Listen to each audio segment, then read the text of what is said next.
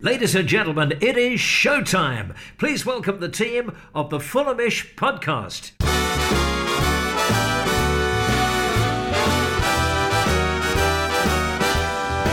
Hello and welcome to the Fulhamish podcast, your independent voice of Fulham FC.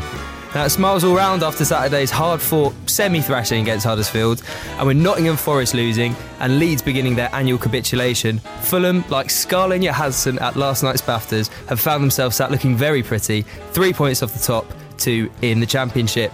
It was a topsy turvy game on Saturday, 3 0 up after 30 minutes, and the thought alone of our projected XG left George Singer nursing until the beginning of the second half. However, in true Fulhamist fashion, we found ourselves conceding two goals in quick succession, and through lapses of concentration and some individual brilliance from Huddersfield, Arsenal, Loney, Emile Smith Rowe, it was 3 2 at half time. Fulham managed to see out a nervy final passage, which saw Rodak pull off some fine saves to see us home and bag us three points. Lots to cover tonight. We're going to discuss Saturday's performance, have a bit of fun discussing Fulham's finest pubs, and preview our trip to Ewood Park this weekend. I'm George Cooper, and I'm joined by the Fulhamish fashionista, Drew Heatley. Hello.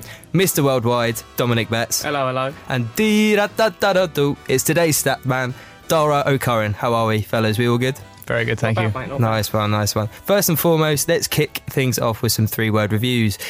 Dom, would you please do the honours? Yeah, we start off on Twitter. We had John Brooker's terrific to terrified, uh, Will Brooks of Fulham's miracle worker, Aaron McGugan's Borry Maradona Reed. Uh, so going out to Facebook, we had Craig Ward's just Tom's right foot, Josephine Gretlin with Leeds a catchable, and Peter Gransfist with Rodak's Terrier Sweat. Thank you very much, Dom. I, there's a recurring theme there from those three word reviews, which was hinging around the goals that we scored. I thought they were three of the best goals I've seen this season at the cottage.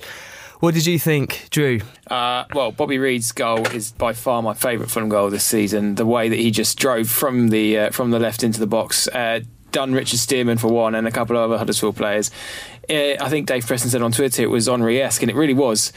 And it's just it's great. I said in uh, what was it Cam's five point review, and uh, that I covered for him earlier in the, the day that it's uh, it's nice to see him sort of come into his own and take that game by the scruff of the neck. And I think that's what he did uh, early doors anyway on uh, Saturday. Yeah, absolutely. It was a fantastic goal. Omrieski said the open up, opening off the body, right foot curled it in. I personally didn't think it was the best goal of the game. I, I think I think Mitrovic not just for the I mean you look at Bobby Reid on face value his finish was probably better than Mitrovic's but the the part build up of play before Mitrovic's goal we had about 50 passes or something it seems to go on forever.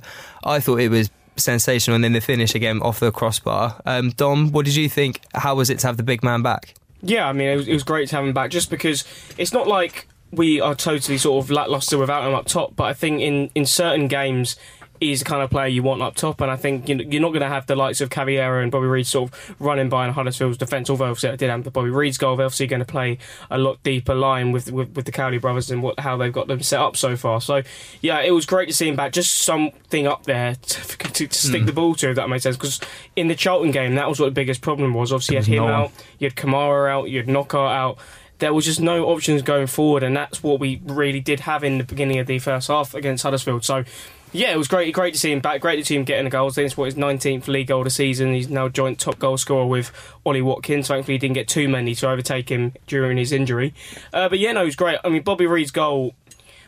I think what people also miss out is, you know, Michael just passed straight into Bobby Reid's chest and how he beats, obviously, both his men, ends up beating, obviously, ex Fulham Richard Stearman. But I, I, I don't know, the, the Cairney goal again, it's on his right foot, but I think, you know, for the team effort, there was Mi- Mitrovic's goal, and I've always always do love a good uh, team goal. That Lucas Piazon one, I can't remember who was it. Was it against Bristol City a few years ago where pretty much think everyone touched the ball. So yeah, it was it was great to see. But yeah, three absolutely brilliant goals from us. I think you got to uh, also like give a shout out to Hector because we've talked a lot about his defensive uh, qualities and what he's brought to the side once he's come in. But actually, the way we can move the ball out from the fence so much faster and much more accurately, that ball from him to, to Bobby Reid, as you said, sublime, and he can just do that as well. So he's really an all rounder. I think he needs uh, props for for the other side of his game as well. Yeah, Virgil van Mike, I think, has been, uh, been coined in previous podcasts. And it, it was a scintillating opening half hour. I mean, I, I can't think of, looking back at the season, a, a more all round performance in the opening 30 minutes so far, would you say, Dara?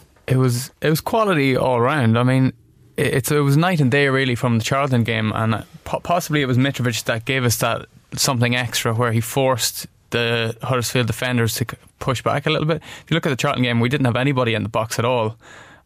Bobby Reid's doing things that we haven't seen our players doing all seasons, taking on a player. We haven't seen that.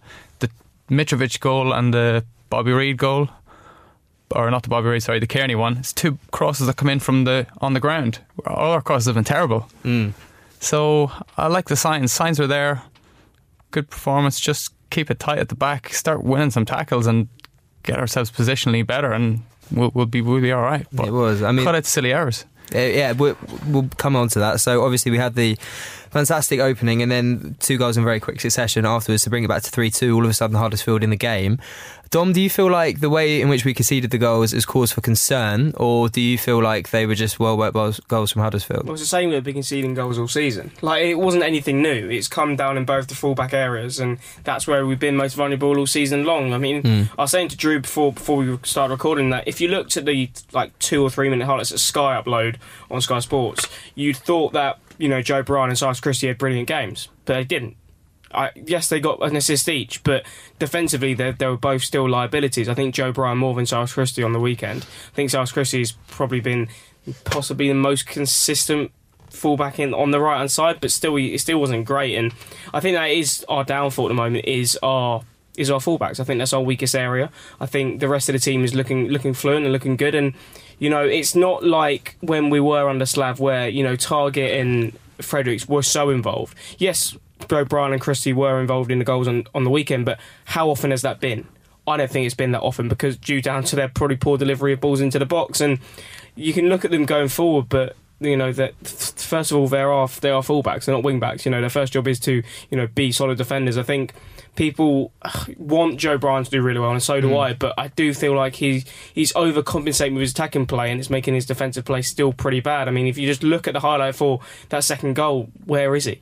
Mm. I think, that is one important point you need to make. Is yes, they both got an assist each, but they still weren't that good. I think you hit the nail on the head there when you said they're, they're fullbacks, not wingbacks. But that Saturday game showed the best and the worst of both of their Exactly. of both of, the, both of their games. Uh, But the only difference is, is, as you say, the defensive responsibilities are the more important ones for them uh, now, uh, and and that's really what it comes down to, I think, for both of them. And there's no shortage of industry from either side. Like Cyrus Christie does try his hardest, and he's got that endeavour, but he's got always, you know, I've always had those question marks over his quality, and and you know, Joe Bryan, affable character, nice chap, but you know, does it translate? It's definitely the the problem areas that we have, but you know, then you have the neutral say, yeah, but they're giving you assists, and it's you know, it's difficult. Yeah, you've got to weigh up those you know pros and cons as as with any player. I mean, looking forward to the next game, obviously Terence Kongolo, who coincidentally, did you see, boys, was 500 to 1 to become the next Crystal Palace manager, bizarrely, on Paddy Power. You can check that out. Anyway, do he was obviously uh, cup tied or illegible for uh, for the game on Saturday because parent club and all Club that. tied. Yeah, club tied, that's the one. Do we maybe bring him in at left back and, and change things up a bit, or do you think that it's maybe too No, premature and I- would be too trigger happy to do that at this I think you bring him in, you bring him in at centre back, and you move Odoi to left back, and you keep Okay. Christie at right back. I don't. I, I'd rather have Dennis Odoi at left back than Joe Bryan. I think he just offers a lot more defensive solidity, and I think that's where that's what we should be going. That's what I'd like to see anyway. I'd like to see yeah. Yeah, Joe Joe Bryan not in the side. Move Odoi to the left hand side. Have Kongolo and, and Hector with Cyrus Christie on the right hand side because I think Cyrus Christie is just that somewhat a bit better defensively than Joe Brown, whereas I think Joe Brown is just totally inept when it comes to defending. And I think, and I, and I think, Just a little soundbite there from Dom. and I, but but I Tell do, us what you really think, mate. but, but then, and, then, and I think Dennis Odoi will bring that. I think wherever you're going to play Dennis Odoi against the back four, he's going to do a job. He's been probably our best, if or maybe our most consistent defender all season long. Apart from We're, Hector. we're going to look back in he's played. five years and realise, like, ha- he's not underrated, but we're just going to realise how special Odoi has been, I think, all round. Like, you look at his body of work from the moment he joined to when he eventually goes. I think, uh, I think we've say we've judged him harshly at times, um, but you know, overall, I think we'll be really pleased of, with the contribution that he's made. Not just his standout moments like Derby in the semi and some of his heads gone moments. He's he's never been dull, but he has been, uh, yeah, probably one of our best defenders this season. So I would I would agree with Dom. I would think that any plans that might have been to do anything around the left back area of Kongolo has probably been uh, blown out the water. If this Mawson injury is confirmed to be season ending, then then that screws up anyway. So it probably would be Odoi, I guess. Yeah, I guess so. And then just adding on to your point about Odoi, I, I, I think you'd be obviously you got the obvious ones, Mitrovic, but I think you'd be hard pushed to find a more generally adored player in this current Fulham squad. Just you know his character. You see when you go um, come back from away days, he gets off the uh, gets off the coach and gets the tube home, and he's just getting mobbed by all the supporters chanting his name. But he really does seem to love it here, and um, and yeah, no, we we certainly do love him as well. So individual performances, we Rodak was comprehensively our Fulhamish man of the match in terms of your uh, the listener reviews. Dara, do you think without him this game goes differently? Quite possibly. He made a string of saves, especially in the second half. I mean, some of them were.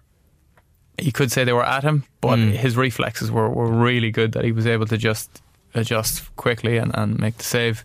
Some of them had a lot of power to them. Yeah, I mean, it's hard to know. It's Yeah. definitely better now. You, you wouldn't have his- the same faith that he'd be making the same saves. So I just feel like he's bought an overall uh, settled our defence down. We, we, I feel Mm. like at times we're very frantic with with Bettinelli, and do obviously love Bettinelli and the, the things that he's done for the club, especially the season we went up and so on. But I just feel with Rodak now, everything's more calm and it just sets a more steady president, which gives everyone that little bit more confidence and has generally boosted the whole team's performance. Would yeah, you agree? I think uh, yeah, I think uh, I saw on Twitter Archie Rintut said he's our best keeper since Schwarzer, and it's difficult to disagree with that. I think we've always struggled in that position Well, we haven't had a consistent number one Yeah. since Schwarzer for that left. reason, though, right? Yeah, like we had what was it Stekelenburg, and then you, and him and Stockdale were sort of fighting for the jersey. You move into the championship, you've had what we've had. Bettinelli played, we've had. Jerome. Gabor we had- yeah, we had Gabor Király, Jesse Yoran, and Andy Lonergan. Joe Lewis is sort of in and around the squad. So it is. It's probably yeah the first one we've sort of been comfortable with a keeper since. So you can with Archie, you can you can definitely see where he's coming from. But you've done. He, he's kept, he's going to keep it in because he's so good. There's not going to be. I don't think there's going to be any debate now. No. I think Bettinelli was on his way out in January. Who knows what happened? Something might have fallen through at the last at the last minute. But I think he was definitely on his way. We brought in that uh, that chap from Millwall or the free agent from uh, f- Ro- Archer. Archer. That's the one. That's the chap. who We'll never. We'll probably never Oh, see. no. um, but like I think uh, I think the Rodak's performances since he's come in have shown that it's not going to be uh, Bettinelli versus X, Y, or Z anymore. I think it's going to be uh, Rodak and whoever's on the bench. Got you, good stuff. I wanted to quickly touch upon our overall game management and something that maybe Scott Parker and we've been criticised for in the past, especially Scott Parker when it comes to substitutes. I felt the substitutes on Saturday were bang on exactly what we needed, even though we were defending a one goal lead and I didn't feel for any point in the second half as if we were going to throw away the game. There were some nervy moments, but I felt overall, if you take the half and face value, we we looked okay. But Harry Arter one for Kevin McDonald, which I feel is the, the perfect substitution that you want to make at that time. And then Kamara, I felt when he came on, did a good job. We just needed somebody up front who's going to run the ball into the corner, run down the clock. Do you think that we, Scott Parker specifically is starting to get the hang of this team and know who to bring on at the right time? Well, I think he's, he's we've probably this is probably probably been the weekend where he's had his most fit squad. Mm. All right. For- True. but but yeah, no, I think oftentimes when we have needed to bring on someone like an Arter for McDonald or Johansen for Cairney, those options haven't been there, so his substitutions will naturally then look worse. You feel it would be difficult to criticise him for that? I mean, the he, past? there's, he's something he has got them wrong, but he's got them wrong due to the fact there is no one else to bring on. So maybe it is better to have Mm. the player on the pitch who's on anyway. But yeah, as you said, I think they all made sense. You know, Kamara coming for Cavaleiro, you know, someone who's just, as you said, going to run out the defence. You have Arter for Ken McDonald, someone's a bit more adds a bit more mobility to the team, and then you know you you, you, then add Stefan Johansen in for Tom Cairney, who's going to offer more sort of a box to box and more energy in the midfield, especially alongside Harry Arter. So yeah, it probably was one of the few times he has got his substitutions right this season. But I think Scott Parker, when we have been in winning positions, has made the right decisions. Hmm. I think what he doesn't know how to do is how to switch it when we're in the losing position. I think he, he finds Yeah. that a lot harder. I think he finds it very easy to solidify our position as opposed to trying to chase a game. Mm, I think they were they were logical. They were decisive. The only criticism I would have, a little one, is that the third, third and final substitution made a tad too early for my liking. Just. Uh, I always like to hold one back because you just don't know what's going to happen during the last the last ten, last twenty. Um, so other than that, yeah, it's like I think it's like Dom says. It's when when they're under the cosh, how do you switch it up and how do you get your plan B into action? That's when you really see the cut of a man's jib. Yeah, for want of a better expression. uh, before we have a quick break, I just wanted to touch upon something that made me laugh, which was we're talking about that game management running down the clock. Did anyone see when Mitrovic? It must have been close to full time, if not in injury time. Was chasing down the ball and he managed to force a throw in, but the Huddersfield defender had put it between on the Riverside stand, the barrier, and then that weird trampoline sign that it says raise the roof or whatever. And then the amount of time it took for our ball boys to get the ball back to them, and everyone just sort of looked around as if saying, "I've not been trained for this situation." I just thought it was quite enjoyable. Whatever happened to multi-ball? Multi-ball. Like, what is, what's the insurance like for these ball boys if they're going to have to traverse that building site? Like, get Junior on case. What's he, what's he where- doing? where's Junior got He's his- still there. He's flogging that dead horse like, with that with that flag. I thought he was. I hadn't been to the cottage in a couple of months, uh, and I come back and he's still there. Yeah, you don't notice him as much anymore because he's not just up on the on the terrace. Yeah. It's gone. Yeah. Oh, he's, he's, he's lost his platform, Mm. literally. Um, It, mess, it meant more ways than one. Anyway, thanks very much, boys. We're going to uh, have a quick break now, and then we're going to have your listener questions after this.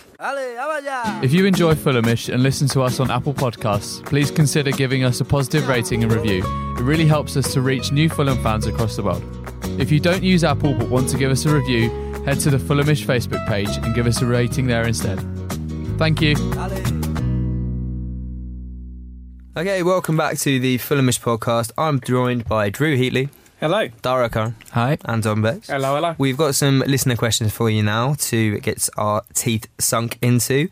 Uh, the first one we're going to take is from Matt Chan- Chantry on, on Twitter, and he's got a couple of questions that I feel like we've already covered within the build up, but this one stuck out. Has K Mac secured his place at DM for the rest of the season, or will Reed take it back when fit? Drew, what's your opinions on this one? Uh, I think Kevin McDonald brings a he brings a lot of intangibles to the side. I think as long as he doesn't have to run, he's not too bad. But as you can see, for Huddersfield's first goal, as soon as things get a bit pacey, he does struggle. But I love having him at the in, that position in, in midfield. I just think he does bring a lot of good qualities. But as you say, like the game when it gets a bit fast, he's in trouble. So I would think probably Reed would take it back. But I have to say, I'm enjoying his uh, his renaissance of late. Uh, I just I just love seeing him in the side just for the character that he is, but also for the stuff that he brings to the team. But uh, he's not he's not the complete player anymore that he was.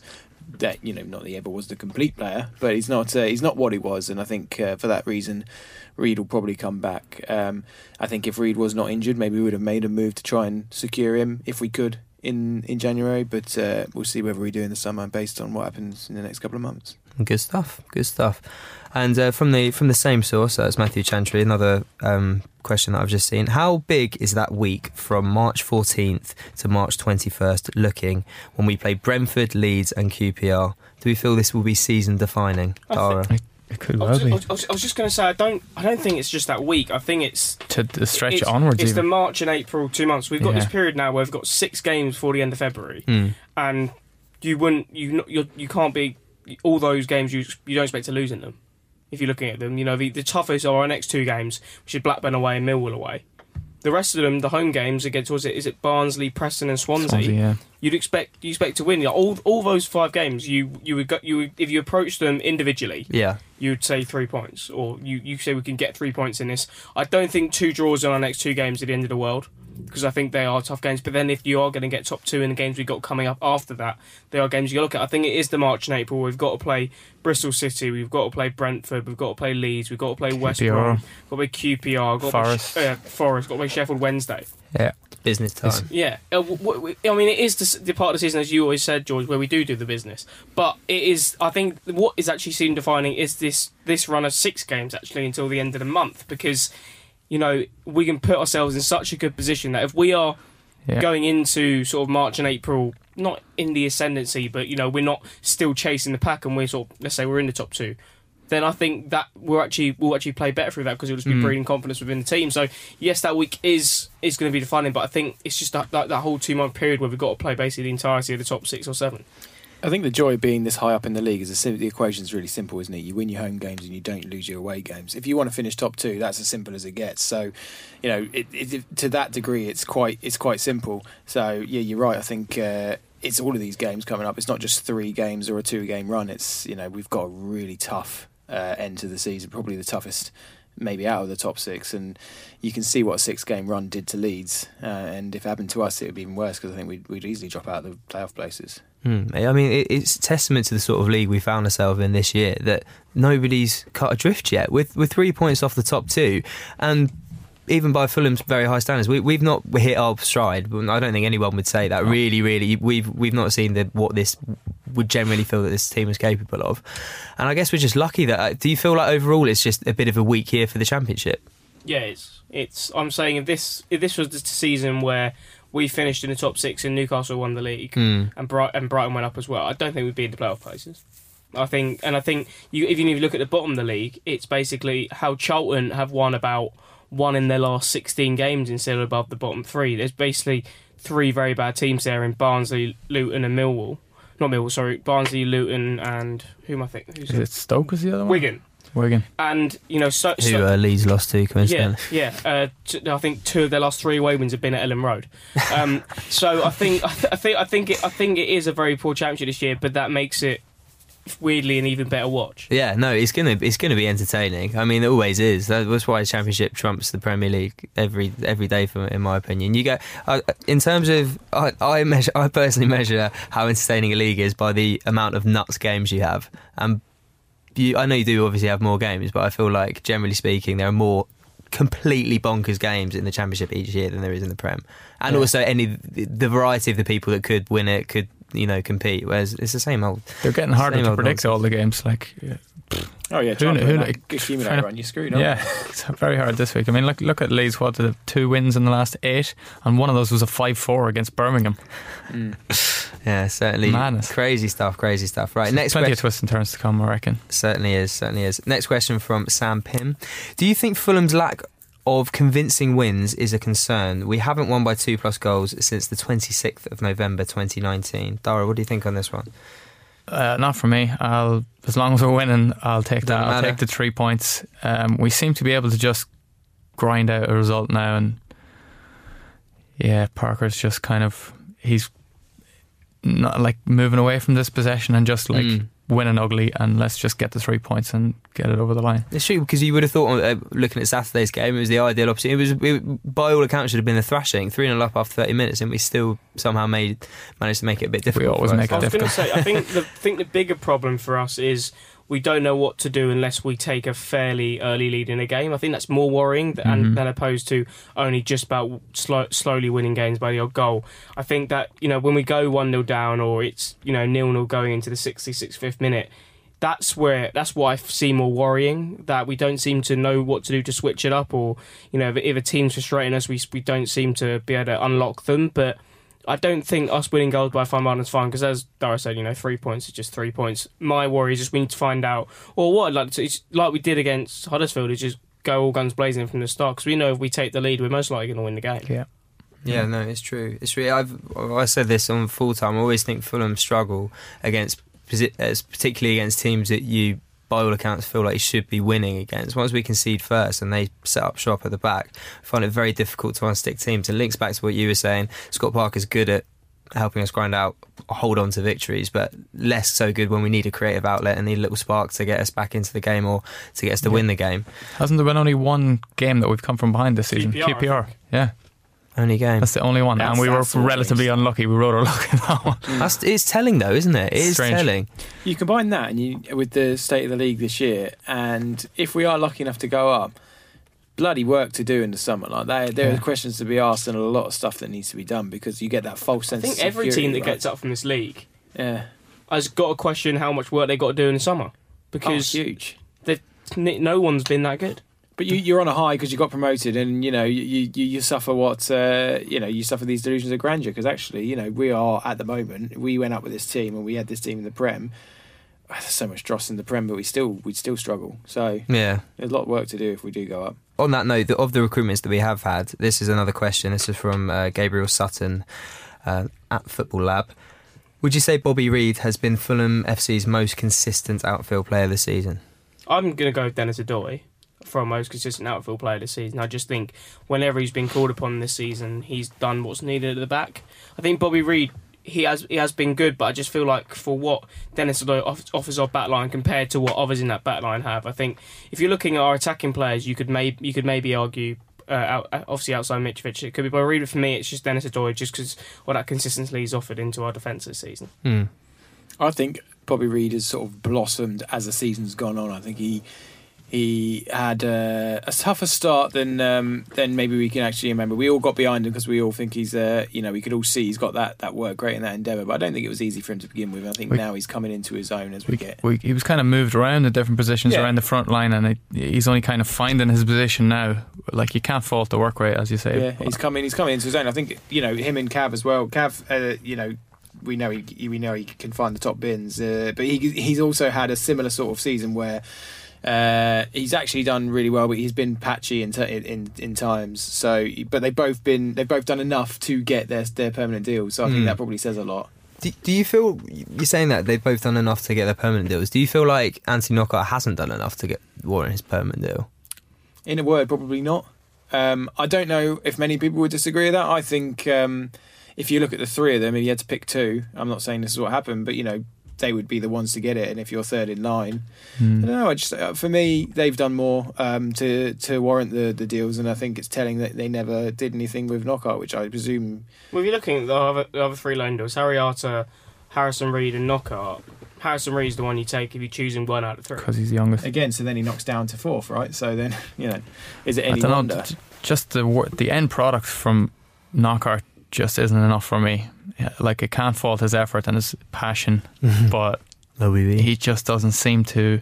Like his crossing is really poor and his finishing at times as well. Has it always been? I think he- what was has he got? Two goals, three goals, maybe. Yeah, uh, Knockaert has definitely has still got a point to prove. Whereas I feel like, like you said, Bobby Reid and Cavier have point have proved to the fans why they should be getting their permanent deals. But I think I think Harrison Reed has, but obviously he's sort of been in and out of the side due to injury. But I think Harry Arter and Knockaert are two players who definitely got a point to prove in the second half of the season.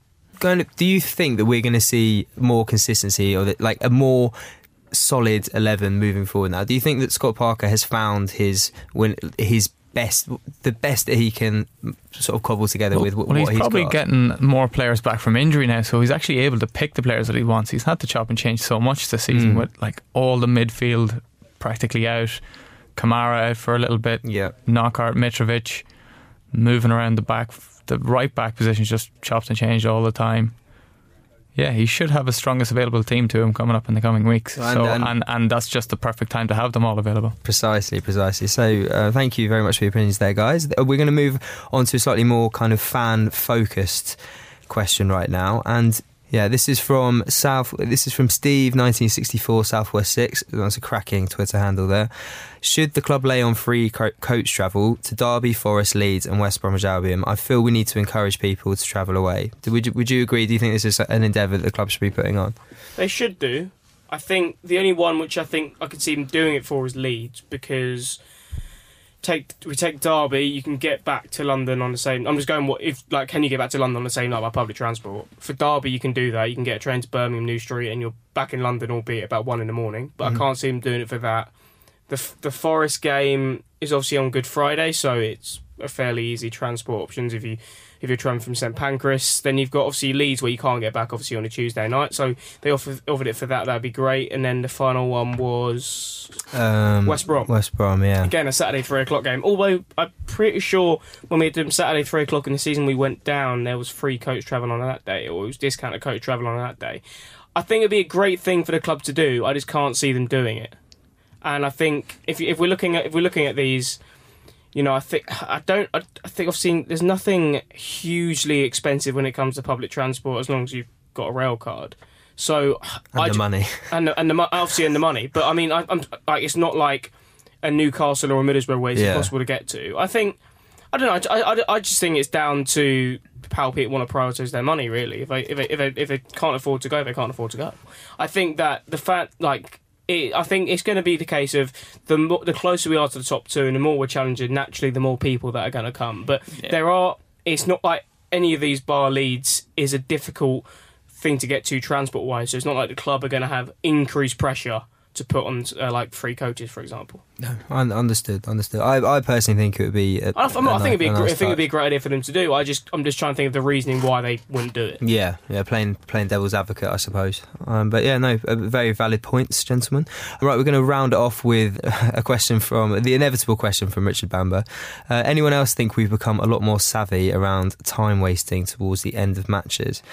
About bloody time as everyone else does. Okay, so I'm going to co- compartmentalise this question. First of all, do you think that we have? And then second of all, do you like to see it, or are you a game purist in which you think that it's uh, frustrating? No, I think we probably have. I think uh, I do love to see it. I, you know, I hate.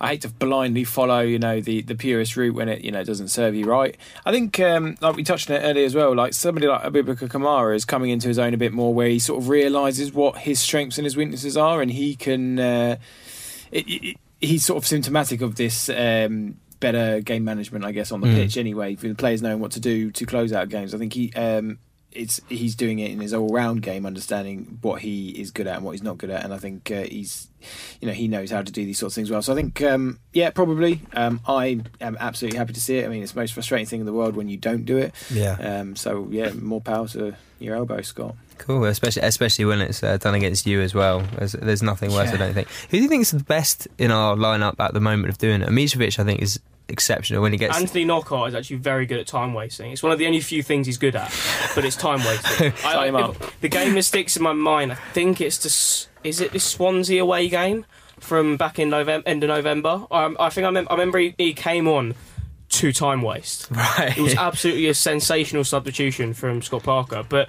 Yeah, it's one of the few things that Knockaert was good about. As you said, if you're looking at time wasting, Mitrovic at Birmingham away, Yeah. was great here. And I think you know when you've got the you just need these sort of experience, more experienced players who sort of know what they're doing. Hmm. You know, Mitrovic knows when where to take the ball. I think Knockaert knows not even the time wasting, just the little things that will wind the opposition fans up, like taking ages on a throw in. Mm-hmm. It's not even just running the ball into a corner. I think Knockaert just knows all these little nooks and crannies where he can he can get away with it, and you know it, maybe that's what you just need to bring him on for in the last ten minutes for. Wasn't there one game where it was coming towards the end and he won a throw in and he's just going absolutely mental G'ing up the crowd like just Yeah. because they want to want to throw in. You don't know. You, as a referee, you probably don't. You're less likely to sort of pull them up, aren't you? Because you just think it's part and parcel of the the game. But I think what is it? Sam Pym who said that we hadn't won by more than one goal since the end of November. Like that's symptomatic of of being able to close a game out, isn't it? Because you know every single time you're going to have those nervy last five, and we've obviously done it. So I think the proof's in the pudding there, isn't it? Yeah, it's, we're getting the results. I just get really nervous when they switch quite early to five at the back. I'm just like, no, this is going to turn bad. It doesn't make any less nerve wracking, does it? But No. That certainly doesn't. Certainly does not. Well, um, thank you for everyone who sent in your listener questions. And uh, yeah, but next uh, the next pod is on Thursday, isn't it? So if you want to get some in before then, we'll be putting out a tweet and do get in touch. We're going to be back. We've got a funny uh, little Reddit thread which which features a um, an old uh, favourite Fulham haunt. So we're going to touch upon this and then have a quick preview of the Blackburn game before wrapping things up. We'll be right back. What's that, mate? Yeah, it's what I thought. It's cool for Haz. It's cool for Haz.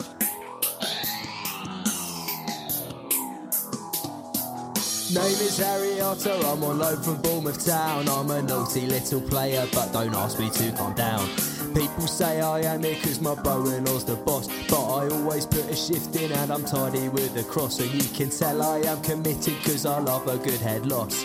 If you clip my ankles I'll come at you with a fist. I am a nutty psycho but I'm not an epicist. It's called for Haz Come on let's hear it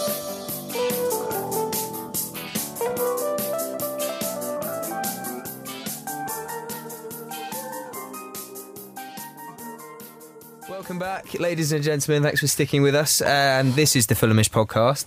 I wanted to. Do so, I mean, one of the things that obviously is most enjoyable about football is seeing your friends at the pub beforehand. Let's be honest. I think we all choose to go to different haunts around Fulham. I'm a Golden Lion uh, loyalist myself. Drew, where do you normally go? I usually. I'm going to expose myself here. I usually go to the Blue Boat, but I used to go to the Golden Lion all the time. I don't know why I stopped. Two Got a pay rise. Yeah, I got probably got a pay rise. But, uh, I, I do love the Golden Lion, and in fact, I'm going there before Barnsley for the first time in ages because I've got a mate coming up from up north who only comes to Fulham if we go there. You mean coming down, back. right? Coming down, sorry, from up north. Bloody hell, where are we? and he only comes to Fulham if he gets to go to the to the Lion. So we're going back. Uh, where were you? I usually go to at, at work. Oh, well, yeah, Parsons. Green. So it's not too far of a walk, but Yeah, I suppose. And Dom, get, get my discounted pints, you know. No, very true. A very wise man. He's, he's got the. You can't see this on the podcast, but Dora is, is sporting an exceptional beard these days. He's he's challenging Drew for the uh, for the for the, pri- the the crown of best beard at Fulhamish. And Dom, I know I see you at the Golden Lion quite a lot, but you, you sort of fritter Uh, yeah, around. I don't don't- I don't You're really- a connoisseur of yeah, I the I, local. I don't really, s- I don't really stick to one place. I sort of just You're a nomad. like I like go to what I got, I got a list of places. I've, I've got a variety of places. Obviously, there's the Rocket. Obviously, down by Putney Bridge. Obviously, you said the Golden Lion, OSP on an occasion. Um, the one I probably go to most is the Cedar Tree on, on down Putney Bridge Road, Yeah. um, or used to be called the Norman Bees. People might know it more. Uh, sports mates shows football. Got a pool table. Got a dartboard. What I more mean, could you want? I mean, yeah. What more could you want? And because it's not right in the centre of Fulham or right in the centre of Putney or like bang next to the ground, it's never actually that busy. So I have to queue for about eight hours to get a beer. So yeah, and there's there's, there's, there's still there's a fair few Fulham drink in there. So yeah, I'd say the bit one I go to most is probably the Cedar Tree, but you know I'd sort of just float around wherever the wind wherever the wind takes me, wherever booze it wants me to enter. whistle down the wind and then you'll find there Exactly. Don Betts. But the reason I bring it up, let's face it, we're not we're, we're not we, we are spoiled for choice uh, for the establishments around Fulham before a game. But it was this thread that Sammy actually brought to my attention. It was on Reddit, and the name of the thread is "What's the best slash worst pub you've been to in London and why?" And then a familiar name seemed to pop up. So this is um, a post from somebody on Reddit. I'm looking for proper shitholes. Reason being, I went to a proper shithole pub called the Golden Lion on Fulham High Street. I know a lot of people will, uh, including myself, will argue that. A couple of weeks ago and had the most nonsensical evening ever, but loved every second of it. I'll give you the rundown. Okay, so this, these are the reasons why it was so nonsensical, but yet so enjoyable. West Ham were playing on the telly, so the pub was full of angry young men. I think that's uh, the same goes for, for most Saturdays as well that Fulham are playing. Slagging off football fans there. Yeah. a bar fight broke out, and the barman just stood and watched before an angry woman separated the both and told them to grow up. They then had a hug and apologised to each other. It was quite sweet. The next point is I was charged 480 for a double Jack and Coke, then charged seven pounds for the next one. I was then charged 560 for the next one. It seems like the bar staff just make up the prices on the spot, which is quite fun. Next point. Everything was sticky. My seat, the table, the bar, the floor, and the ceiling didn't look too healthy either. So sticky. And this was my favourite point. One man sat crying on his own. Everyone let him be, as I'm sure he would have wanted. It was an eventful evening. But I just think that sums up what makes that pub so special is that you never know what, what you're going to be in for. I think that is definitely before the renovation. You I was just going to say it- that. Was it before or after? But I mean, it's a, it's a historic pub. The, the Clash played their first ever gig at the Golden Lion. Did they? Yeah, yeah, yeah. Well, so say the story goes anyway. But going back on that renovation, it was quite funny because I felt like you had all these sort of uh, Fulham geezers that had been going to that pub for fifty odd years, and it had been exactly the same. And then almost overnight, it turned into some kind of like Shoreditch gastro yuppie pub. And seeing their faces when they're reviewing the, the fact that you can get espresso martini literally on tap, it was uh, it was what, quite a what sight my favourite thing about the renovation is, is we'll, we'll leave the toilets though. yeah. we'll leave them. They, they, they're- it's not like they were the worst part of the pub in the first place. Uh, but uh, speaking about you know d- not dodgy pubs but interesting pubs near Fulham is the Fox and Hounds in Putney. Yeah, Everyone, it's just it's a very very interesting place on a on a Saturday evening. yeah, very. You know, DJ Dave on a Saturday night cannot be beaten for a Saturday night out. I don't think I've ever uh, experienced DJ Dave. What, what what can a punter expect if they turn up? You can expect him remixing Eminem with Toto Africa. So I mean, what, what, what, what more what more do you want in life? DJ Dave is just a wonderful human being, and if you haven't been to the Fox and Hounds on a Saturday night, I highly recommend you go. Oh, there we go. A ringing endorsement, if ever there was one, from uh, from Don Betts. Let's focus from away from Fulham and to Blackburn on Saturday. Anyone going here? Of course. yeah. What else am we doing on a Saturday? I've, I've Dom I managed. won't To, list the full foot factory quote, but yeah, you get, you get the idea. Dom and my little brother Fred managed to convince me to sort of. I would say I'm going to say it bullied Well, no, you- bullied me into getting my, Well, my ticket. All your friends basically said you were the only one not going. I think he shamed me. Savage, He that, shamed me into go. So I, I booked my uh, booked my, my train ticket and my coach. I'm, I'm very much looking forward to it. Can we think of any uh, memorable fixtures against Well, Blackburn? there is like There's only one, it- isn't there? There is only one because it's usually absolutely terrible. I mean, there's memorable terrible ones, Hmm. like when they were down to ten men and we still lost like three 0 I think it was. I think they gave a David Goodwillie score for them. But the only like positive one that sticks out for me was the Tom Cairney last minute winner in 16-17. Yeah, we. Oh Christ, I was thinking Sean Davis dancing, but you know, t- there's that, uh, there was that. Well, because I think we were all thinking Well, as in because I wasn't five at the time. Obviously, there, there was that memorable one with Sean Davis. Christ. yeah, okay. But yeah, I mean, one's in recent memory. Sure. Okay. Yeah, I did. Yeah, didn't didn't understand the question. No, no. no, but obviously there is the Sean. Da- But I'm thinking, Yeah, yeah, since you're then, right. Yeah, correct. since then, what what I mean, there was the midweek one in the championship. I think first season we went down, or second season we went down. I think we lost two 0 absolutely terrible, freezing cold. Oh, but yeah, yeah, it is, it is them fair too. When I said it's one point, obviously I meant in apart from the plainly, massively obvious one.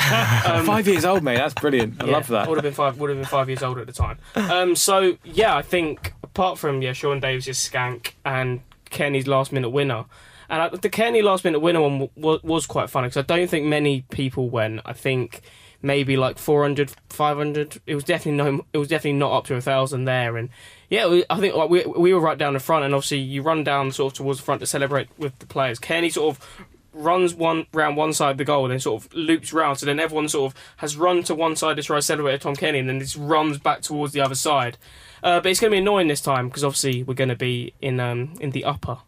Yeah, it was a special moment that I do I do recall. Uh, yeah, but so well, why is that? Do we, have we got any intel where this thing is? Is it a is it a shithousery from the uh, the powers that be at Ewood Park? I think they they've been doing it uh, a lot this season. I think other clubs have been in the upper this season as well, and obviously Fulham aren't going to sell out the entire stand, are we? So, yeah, no, I think Ewood Park's not exactly one of the grounds I've got great memories. As I said, actually being there, I've only got one, and then obviously there's the famous Sean Davis one that'll go down in leg- legend. But yeah, no, I think hopefully we can just add another memory to that because there has just been so many miserable games. As Ben Jarman, I think, has famously said, it is his least favourite place in the world. yeah, no, I, I, I think the direct quote was uh, the last time he went there, it was the worst day of his life, which I think might be a, a little bit grand. Well, thank you very much, gentlemen. I think we'll leave it there. I've been George Cooper, and I've been joined by Don Betts.